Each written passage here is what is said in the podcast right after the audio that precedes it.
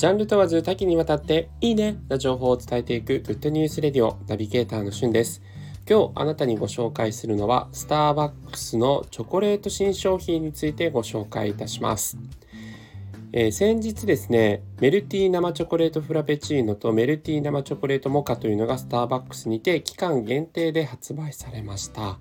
バレンタインデーシーズンというね、そんな感じがあんまりちょっとしない方も多いかもしれませんが、バレンタインシーズンに伴うチョコレート新作品ということで、スタバ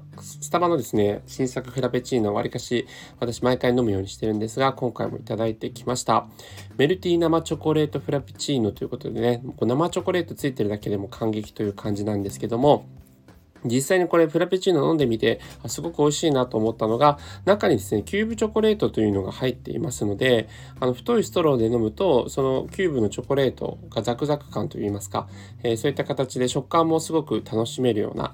ものでした。そして、このラジオのねアイコンを見ていただくとちょっと分かりづらいかもしれませんが、ハート型のですねシュガーがホイップクリームの上に乗っていますので、見た目としても非常に可愛いという内容になってます。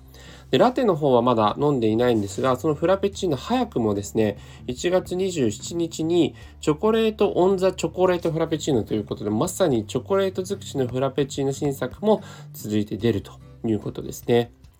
こちらの方はブラックココアビスケットキューブチョコレートブラックココアクラムで仕上げたということで、まさにですねさらにチョコレート感を感じられる、そんなフラペチーノも27日に登場です。そして、実際にこのスターバックスですね、チョコレートシーズンに伴って、店頭ではチョコレートケーキ、クラシックチョコレートケーキというのが発売されてます。まさに王道なチョコレートケーキという感じですね。それからルビーチョコレートケーキという丸型のですね、ピンクというか赤っぽいそういうチョコレートケーキも売られているということで、まさにスターバックスのね、ところでも非常にチョコレートの尽くしの、いろんな新作が出ておりますので、ぜひ皆さんご賞味いただければというふうに思います。個人的にはですねチョコレートのこのフラペチーノ、スターバックスのポイント制度を使って、リザーブという形で飲んだので、トッピングが結構し放題なんですね、一定の値段まで。なので私自身さらにチョコチップを追加して飲んだことによってですね、非常に美味しい仕上がりになりました。そんなトッピングもおすすめです。ということで今回はスターバックスのチョコレートについて